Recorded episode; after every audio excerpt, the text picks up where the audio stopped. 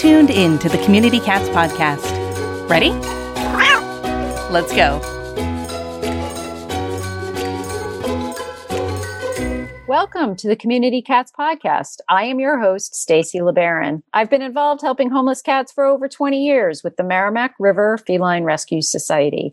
The goal of this podcast is to expose you to amazing people who are improving the lives of cats.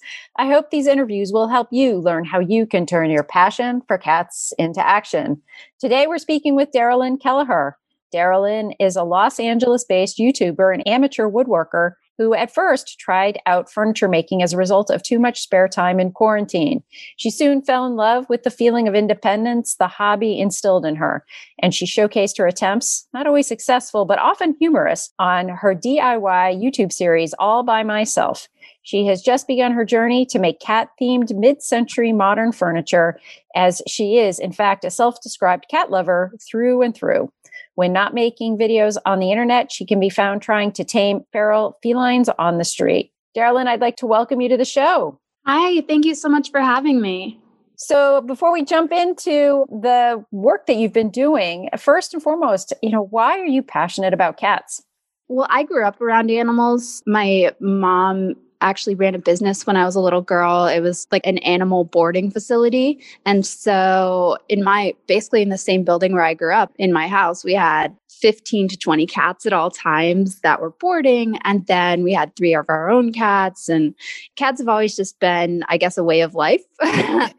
and so, not only do I sort of have that background, but now I have four of my own cats, and I spend a lot of time trying to feed the ferals and just, I guess, spreading the love. Excellent. Sounds good. So, how did you discover TNR and feral cat colony management and all that? Sure. So, basically, I moved into my current building where I live, an apartment building in Los Angeles. And I noticed there were some cats living in the garage and I guess like living in the garage, but it's open to the outdoors, so coming and going. And I was curious about them at first. Every now and then I give them some food, but I didn't really have a huge involvement until about, I want to say, eight months ago, uh, they kind of had an explosion of kittens. There were just so many. I think there were maybe three litters all born at once. And unfortunately, one of the kittens, uh, one day I was driving to work and I saw that one had been hit by a car. And it was just heartbreaking because I had just fed that kitten the night before. And so from that point forward, I called Lux Paws, which is my neighborhood TNR organization. And I'd been working with them to trap the cats and try to get the ones that we can homes and, and, and just manage the other ones. So, being a relatively new trapper, meaning within the last year or so, you know, how's your mm-hmm. experience been learning how to do TNR? Are there things we can do to help mainstream it more? Does it seem hard to do? Was it easy to learn? Did you have enough support? I definitely had support because they had two trappers from my community that came and worked with me. And so they kind of taught me, I guess, the ins and outs of it, which was helpful for sure. And so they started with me, but then they would only come certain nights. So then the other nights of the week, I knew there were still cats I needed to get trapped. So I would just work independently. So I guess it was a good training wheel experience, if you will.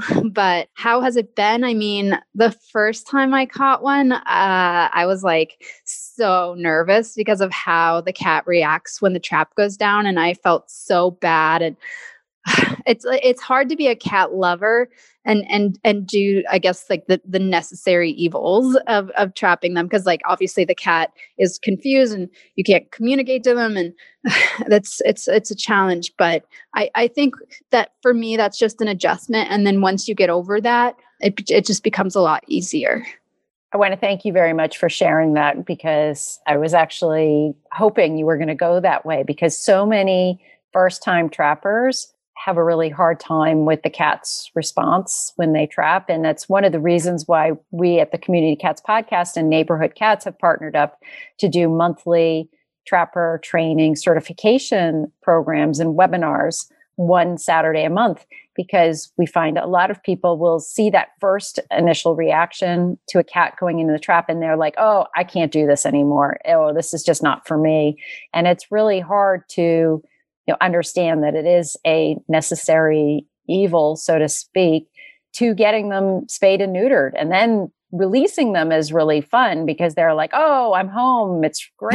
you know, uh, it's happy time. But it's that initial trapping that for first timers can be really hard. Now, the veteran trappers get this like adrenaline rush and get really excited when they get the last cat in the colony trapped. And so there's mm. sort of a reverse feeling when you get to the end of the colony and you're like, oh, we finally have this done, you know, at least for now.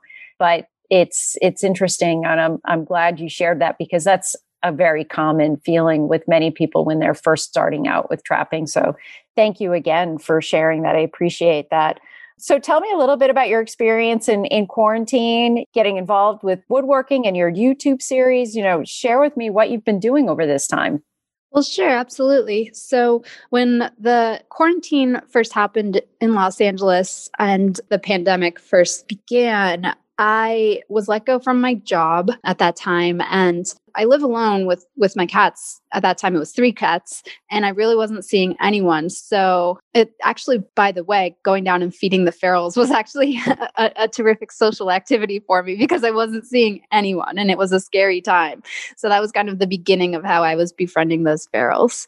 But not only that, but I also started working on my YouTube channel which I had been I had been sort of making YouTube videos before, but I wasn't able to commit to it as much as I'd been able to do when I had this excess of time with losing my job and and trying to stay in my apartment 24/7. So, I basically started this series on my channel that was dedicated to productivity. I was trying to figure out my niche. I actually had 3 mini series that I was doing three videos a week. So I had productivity, I had fitness, and I had cats.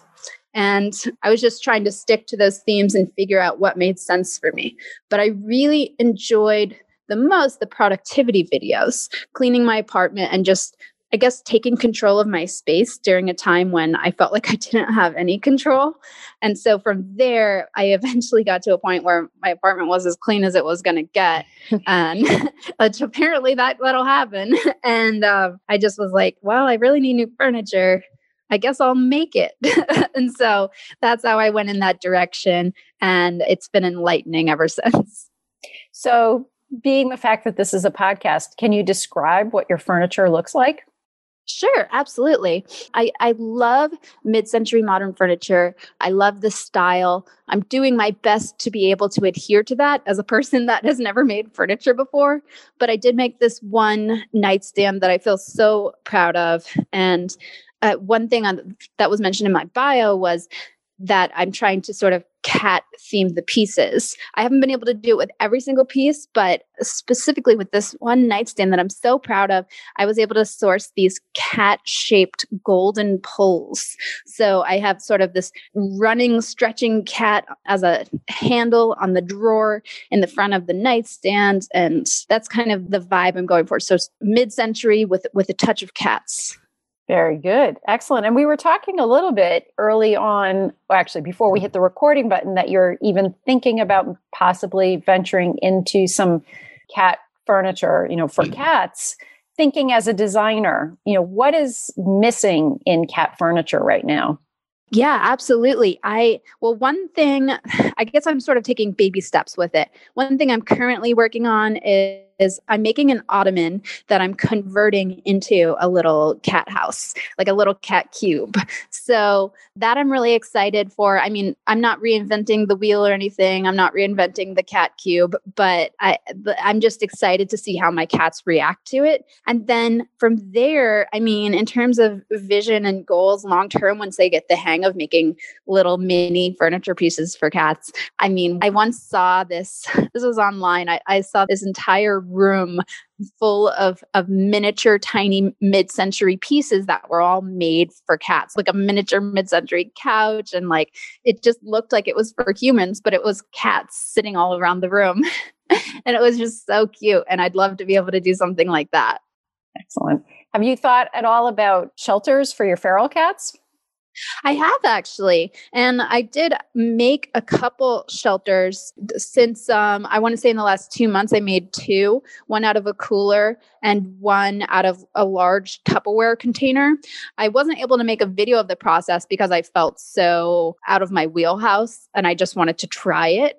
But that's, I guess, the next step is is trying to do that, but add a little bit more style to it. Give your feline friend protein packed meals they'll crave with Smalls. Smalls is fresh, human grade food for cats delivered right to your doorstep so you too can embrace your inner house cat. All cats are obligate carnivores. They need fresh, protein packed meals. Conventional cat food is made with profits in mind, using low quality, cheap meat byproducts, grains, and starches coated in artificial flavors. Smalls, on the other paw, is made with cats in mind.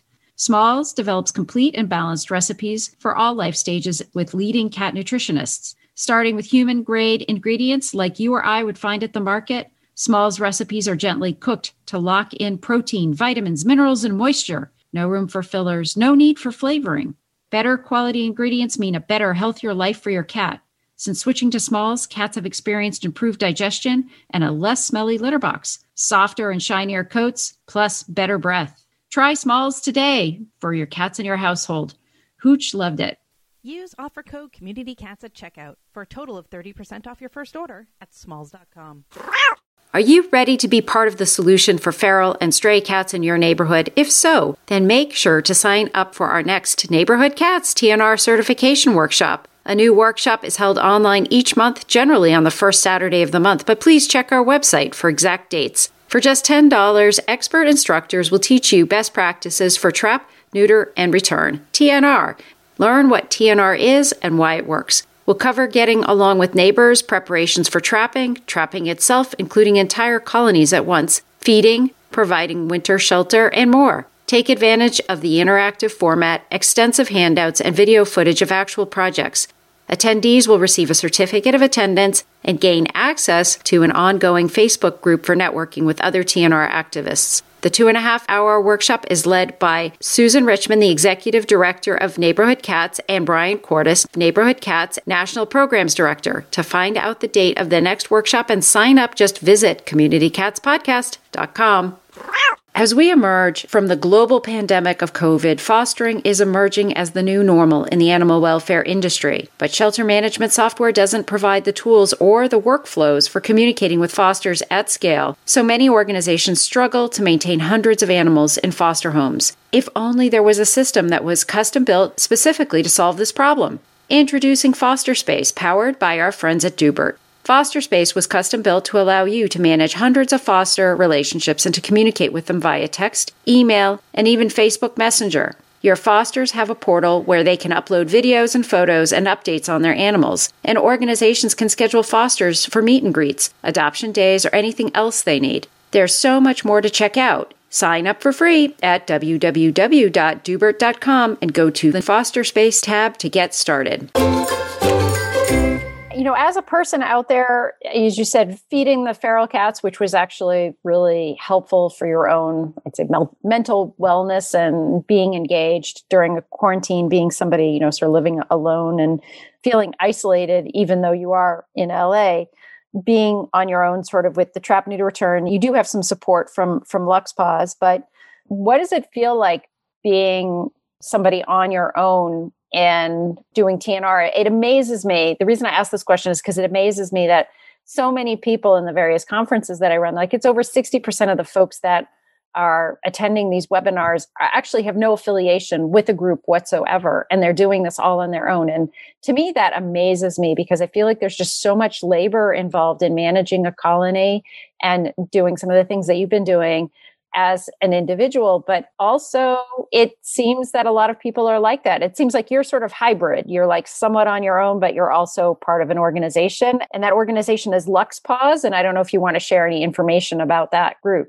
Yes, LuxPaws has been just a tremendous organization started in the Silver Lake area of Los Angeles. And I believe they've been going for about a decade now. Their handle on Instagram is at LuxPaws, and they are just an incredible resource. And so they've they've really been available for me anytime I've needed help. But you're right, it is a it's a hybrid situation because when I trapped my first cat completely on my own, I was panicked and freaking out, like I was mentioning to you mm-hmm. before. I guess I was mirroring the cat. I was like, You're scared. I'm scared. Ah.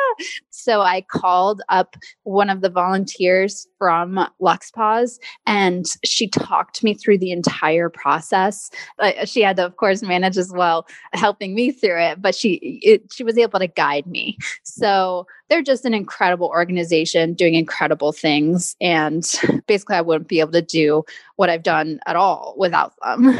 And you also have done a bit of foster care. Do you have any foster cats or have you had any recently? This summer, I had three of my own cats and I had three fosters. And two of the fosters had actually come, they were kittens who had come from my garage.